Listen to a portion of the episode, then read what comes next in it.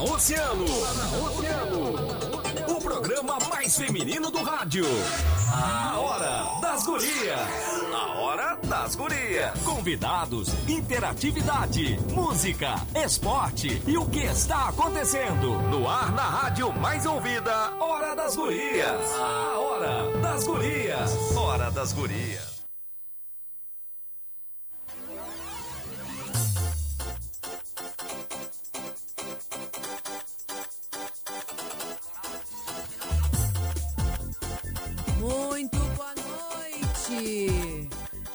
Começando a Hora das Gurias aqui na 97,1 Oceano FM.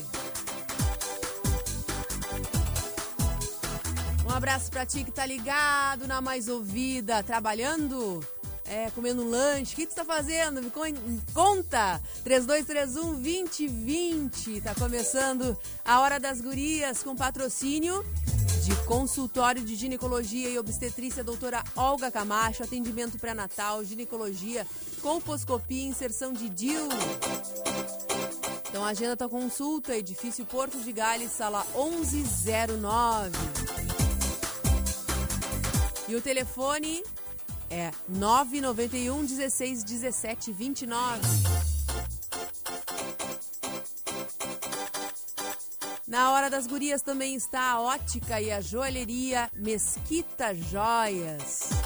Com lentes de grau e armações das melhores marcas, é na ótica e joalheria Mesquita Joias. Ali na rua General Neto, 171B. Eu sou a Aninha Pires e estou junto com a Maureen de Leon. Boa noite, Maureen. Boa noite, Aninha. Boa noite aos nossos ouvintes. Mais uma quarta, hein? Mais uma quartou, quarta. quartou. Chuvosa. Não, parou a chuva, vamos Parou a agradecer. chuva, Parou a chuva. Mas que vento, né, hoje. É, hoje foi difícil. Hoje foi difícil. Entramos no mês que tu gostas, né, Aninha? O mês farroupilha, setembro. Na verdade, é um mês que tu gosta por dois motivos, eu sei, né? É, um é mês, verdade. Um mês que tu gostas porque é o, te- o setembro, o mês farroupilha, que tem tudo a ver contigo, a tua identidade. E o nascimento do Mariano. Nascimento Mariano. Mariano faz oito anos agora, domingo. É, então é um mês feliz pra ti, coisa boa. Bastante festa na família. Coisa Amanhã é boa. minha sogra, domingo Mariano, 26 o Pedro. Ei, Sucesso. todo mundo em setembro. Todo mundo. Show de bola. Já estamos com o nosso convidado a postos ali, Aninha. Maravilha, já vamos começar a nossa entrevista, porque a Hora do Brasil nos come 10 minutos do Ai, nosso programa. toda semana nós vamos, Toda quarta-feira. vamos ter que falar com o Júlio sobre isso. Já temos pouco horário, pouco tempo. É e verdade. ainda perdemos um pouquinho para a Hora do Brasil. Mas, Maureen, setembro é muito importante, porque é o mês das comemorações farroupilhas. É, pra mim, um mês muito importante porque nasceu meu filho, mas setembro é muito importante porque é o setembro amarelo e a Hora das Gurias não poderia deixar de falar sobre esse assunto tão importante para que a gente possa saber o que, que é este mês, o porquê, quais são as políticas públicas que apoiam né, esta causa, enfim.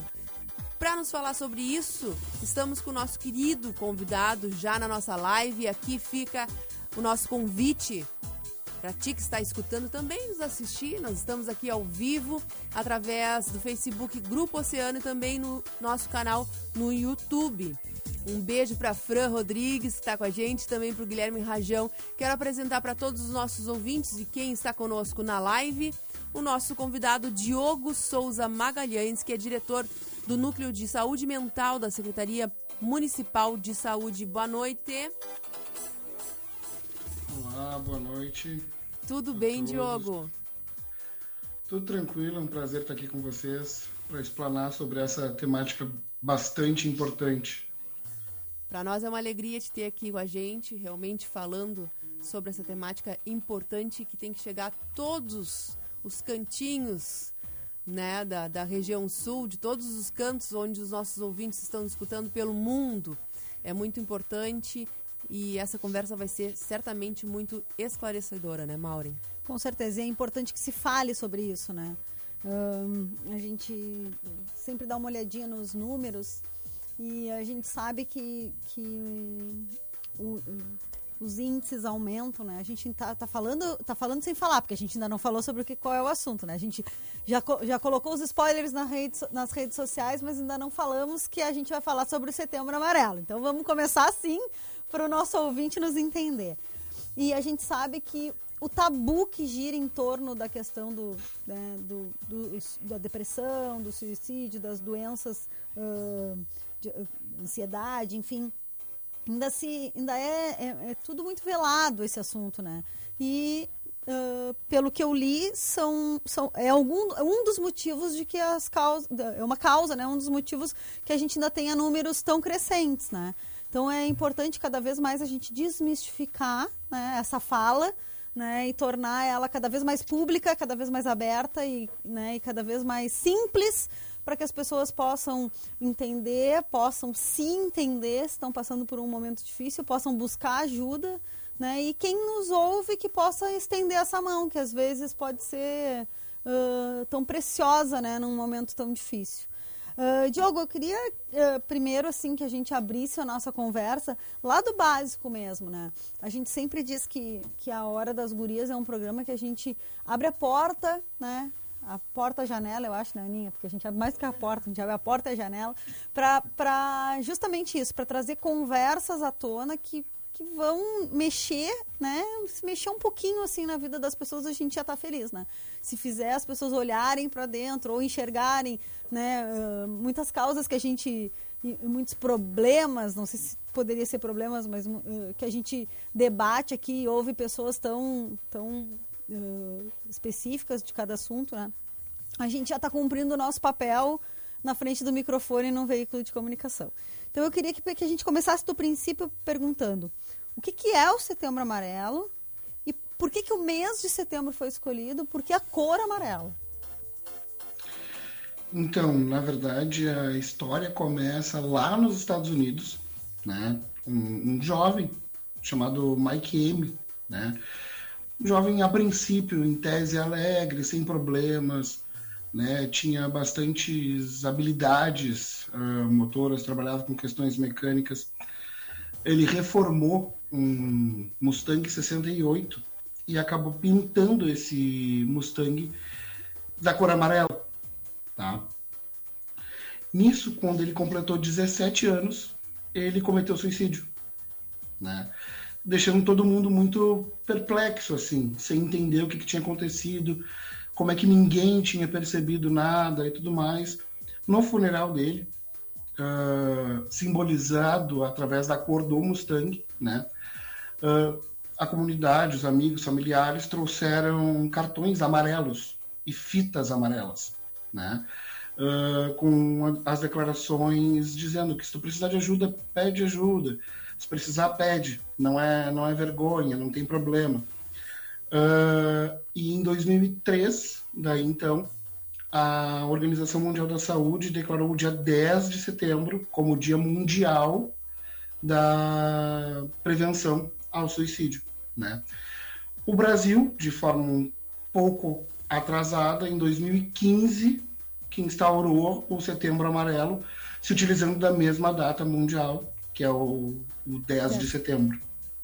A gente sabe, Diogo, que muitas vezes a mídia não relata casos, né, de suicídio, até para que eles para que não sirva de espelho, né, na fugacidade. Mas nós sabemos que o suicídio é, é uma realidade muito mais comum do que se imagina e do que é mostrado pela mídia. Como é que são, estão os dados hoje, se sabes, né, no Brasil e aqui no Rio Grande do Sul? os dados específicos do Rio Grande do Sul eu vou ficar devendo para vocês, sim. mas no Brasil, uh, de maneira geral, tá, uh, o aumento tem sido do, de 12%, se eu não me engano. Tá? E o que é pior, na verdade, que tem crescido mais, são entre os jovens, entre 12 e 19 anos, que aí é uma taxa de 18% de aumento dos suicídios, né? E isso quando a gente fala em suicídio propriamente dito, né? Sim. Nós estamos falando também de estatísticas de tentativas. Claro. É, justamente na juventude é que, que nós temos muitas questões, às vezes não há o esclarecimento, ou tem eh, muitos jovens têm dificuldade em pedir auxílio até mesmo para os amigos, talvez essa seria a causa. Quais são as principais causas para que um adolescente, um jovem uh, cometa o suicídio? Então, aí são, são diversas, né? Porque é, é, são vários fatores de risco que podem levar a, ao suicídio propriamente dito. O que acontece dentro dessa situação?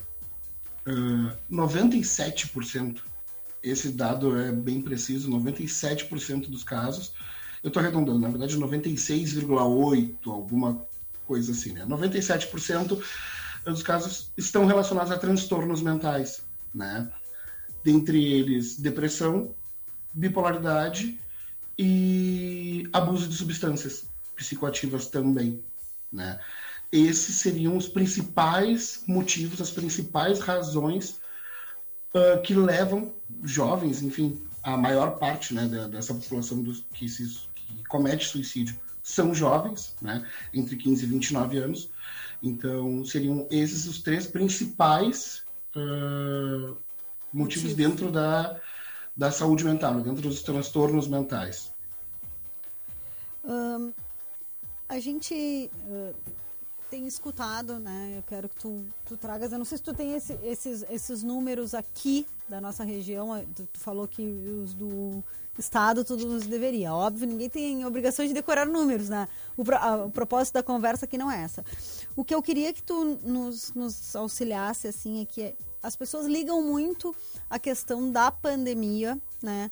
Com uh, problemas emocionais, né? Uh, eu não sei se, se, seria o correto dizer emocionais ou de saúde mental, mas então a depressão, a ansiedade, né? A gente sabe que uh, essa privação da liberdade mexe muito, né?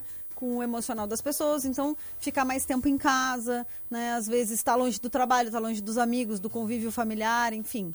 Uh, houve um aumento uh, de casos, de tentativas e também de suicídio ou não? A gente, né, a gente tem essas.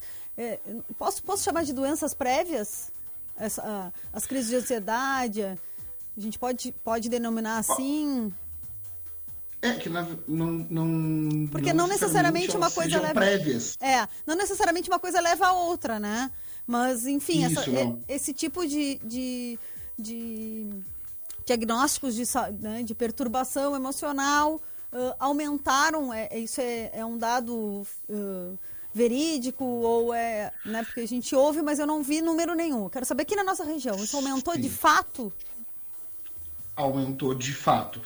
Uh, por exemplo, de um, o nosso se vocês me permitem já fazer um merchan dos nossos claro. serviços de saúde mental, que fica mais fácil de eu explicar. Né? Nós contamos no município com um CAPES 2, uh, né, que é um CAPES geral, vamos dizer assim, entre aspas, tá? Nós temos um CAPES AD, que é o CAPES que trabalha com álcool e outras drogas, tá? Um CAPES infantil e nós temos um ambulatório de saúde mental. O ambulatório, ele trabalha com casos leves a moderados. Então, em geral, esses casos de ideação, de tentativas de suicídio, de pensamentos, né, de morte, uh, não são os mais frequentes para o ambulatório. Quem trabalha mais com essa temática especificamente seria o CAPES Conviver e o CAPES AD. Tá? Uh, em função do abuso de substâncias, como eu falei anteriormente, que é uma das razões que levam a, a, a esses pensamentos, né? E a essas tentativas de suicídio, e no conviver que trabalha com transtornos de maneira geral. O conviver ele trabalha com transtornos mentais persistentes e graves, tá? Então, uh, o conviver é quem acaba atendendo a maior parte dessa população uh, que tem essa esse sintoma, vamos dizer assim, da tentativa ou dos pensamentos e de ideações, né? Uh, lá no conviver, em números, eu consigo trazer para vocês um aumento considerável de acolhimentos, né, que são pacientes que ingressam no serviço, tá? A gente tinha uma média de 120, 130 acolhimentos e nos últimos meses já subiu para 260, 270, né? Quase o dobro. Oscila um pouco, exatamente. Chega a oscilar um pouco, mas é basicamente isso. Teve um aumento nesse período, vamos dizer assim, de uns 70, 80% de maneira geral, né? Uh, o que, que acontece nessa, nessa situação? A gente está ficando a gente precisa daí agora pensar, começar a reformular, né? Todos esse, todo esse atendimento para a gente conseguir dar conta Uhum. dessa, dessa demanda, entende? Em números seria basicamente isso. Mas o que a gente consegue perceber também, falando em pandemia, né? Trabalhando em pandemia, no início da, da pandemia, lá em março de 2020, quando essa situação se instaurou e a gente não sabia muito o que, que ia acontecer, estava tudo muito incerto, na verdade. O que a gente conseguiu perceber que inicialmente nos três primeiros meses, quatro primeiros meses, na verdade o movimento baixou, né? As pessoas estavam nesse receio de sair, o, o, os atendimentos ficaram realmente mais, bastante restritos também, né? Então o movimento baixou bastante. Depois disso, as causas da pandemia, né?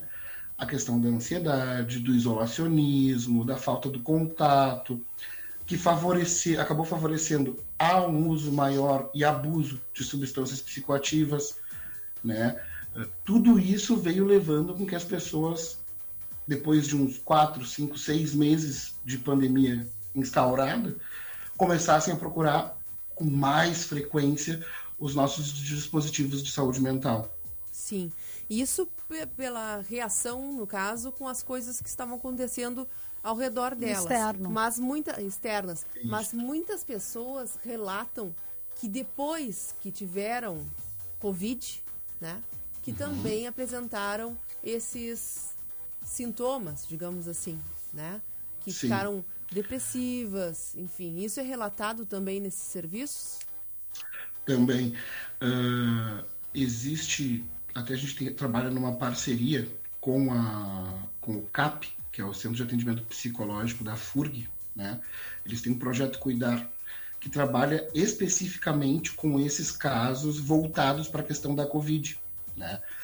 Uh, então também é um sistema que funciona bastante, são atendimentos online, né? Que favorece para esse público, visto que, na verdade, o que acontece em função da Covid, em função de casos de morte, porque tu vive um luto eterno, na verdade, né?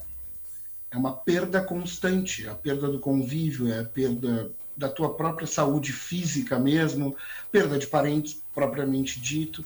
Então é um luto constante que tu tem que estar elaborando constantemente. Né? Então, na verdade, esse, esse efeito né, da, da, de quem teve a doença vai muito em torno disso, em torno da ansiedade que nada mais é do que esse medo, na verdade, esse medo do, do que tu não conhece. É o medo de morrer, né? Muitos, muitas pessoas que Isso. eu conheço e que tiveram uh, Covid, eu fiquei um pouco depressiva, né? Confesso. Uhum.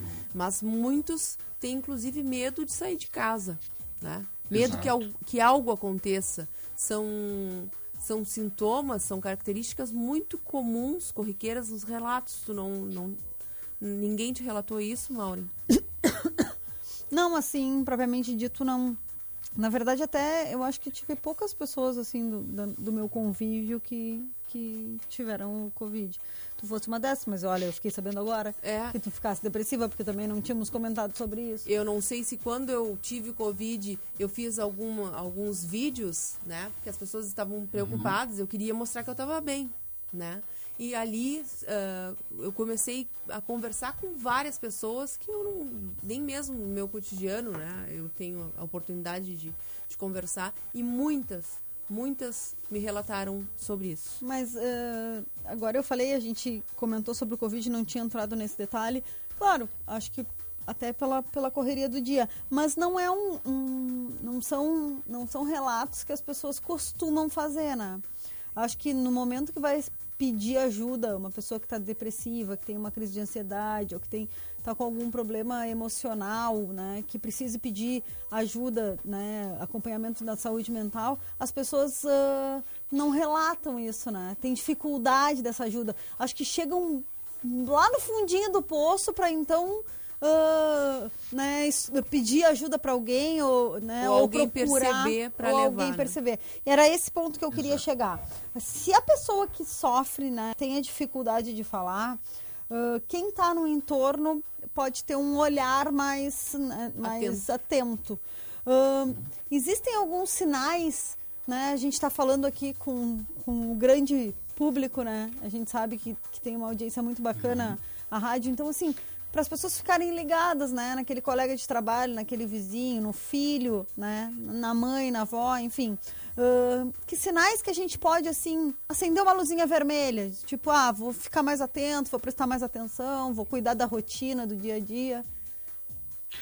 Então, principalmente, tecnicamente falando, é o que a gente chama de anedonia, né? A anedonia é um dos principais sintomas depressivos, né? O que, que é anedonia? Ela é o que a gente, uh, dentro do senso comum, ou, ou, né, a gente consegue colocar como a falta de prazer nas coisas. Tu percebe que aquela pessoa já não faz mais as coisas que ela costumava fazer, as coisas que ela gostava de fazer, ela já fica mais desanimada mesmo, aquela, quando tu percebe aquele desânimo, aquela tristeza, aquele cansaço, e cansaço muitas vezes, a maioria das vezes físico mesmo, né? Uh, comportamentos muito diferenciados, muito diferentes do que aquela pessoa costumava apresentar, né? Uh, quando se tem muitos assuntos, quando tu começa a resolver muitos assuntos pendentes, né? Também a gente consegue dar alguma, ah, começa a, a pensar, ah, mas eu tenho que resolver tal e tal e tal coisa. Isso já seria meio que um, um início de um pensamento mais uh, negativista, né? Do tipo, tem que resolver isso porque daqui a pouco eu não estou mais aqui. Então, esse tipo de comportamento a gente tem que ficar. É muito comum, e, né? E um... Oi? É muito comum esse tipo de pensamento. Muito, muito. Ela já planeja, e também, né? Isso. E da mesma forma, quando ela, quando ela já vai planejando, exatamente isso. Quando ela já vai. Isso já é um, um começo, na verdade, de uma possível tentativa, né? Então, outra coisa muito importante é uma despreocupação, né? Uh, após um período já mais deprimida, depois que ela já ficou mais isolada. E aí, daqui a pouco, ela tá muito bem, obrigado sem nenhum tipo de auxílio, sem nenhum tipo de ajuda, sem nada. E ela tá muito bem, não, ah, já passou, já foi, não quero mais saber, já não tenho interesse, já, entendeu? Então são algumas oscilações. Pode, exatamente, algumas coisinhas que a gente pode estar de olho. Mas o que eu diria que é o principal que a gente tem sim que prestar mais atenção, né?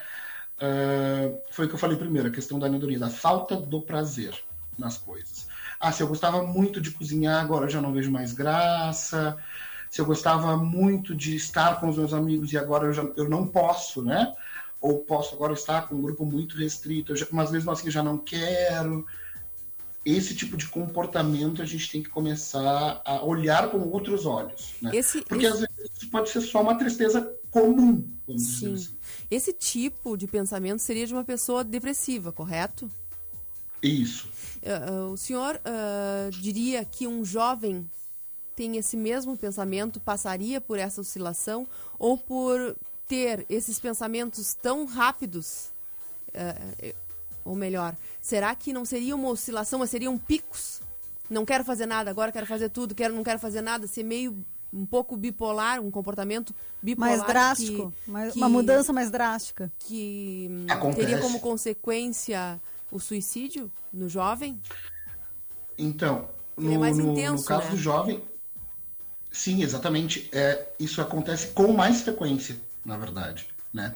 E aí é, é que é, é a questão, por quê? Se isso em, em pessoas, vamos dizer, eh, mentalmente saudáveis, vamos dizer assim, tá? Essa oscilação, ela já pode acontecer naturalmente, né? Isso está nos dizendo que alguma coisa está errada. Porque no período da adolescência, por exemplo, a rebeldia é muito comum, né? Mas não chega nesse ponto de não querer fazer as coisas que eu mais gosto ou de perder o prazer das coisas. Chega mais no sentido da rebeldia, porque se o outro acha que eu tenho que fazer, aí é que eu não vou fazer mesmo. é, é, um outro viés, né? Um outro olhar que tem que se ter. Mas quando a gente percebe alguma coisa de diferente, alguma coisa errada, já é um alerta, né? E aí nesse sentido, sim. Aí, o que a gente tem que fazer, por exemplo, se vocês já me permitem uh, falar nesse sentido, o que, que a gente pode fazer com relação a isso, né? É, é uma coisa que a gente chama de acionar a rede de proteção. E o que, que é essa rede de proteção? Né? Essa rede de proteção vai girar em torno, quando a gente fala em crianças, adolescentes, jovens de maneira geral, é a escola, né? Uh, é a família, é a rede, são serviços de, de, saúde mental, tudo isso pode ser acessado de forma espontânea, né? Uh, mesmo que a pessoa ainda não consiga entender e perceber esse problema que ela está desenvolvendo, que ela está tendo naquele momento. Agora vou aproveitar que a Aninha tocou nesse assunto de uh, adolescente, jovem, e vou fazer uma pergunta que eu acho bem, bem importante, assim.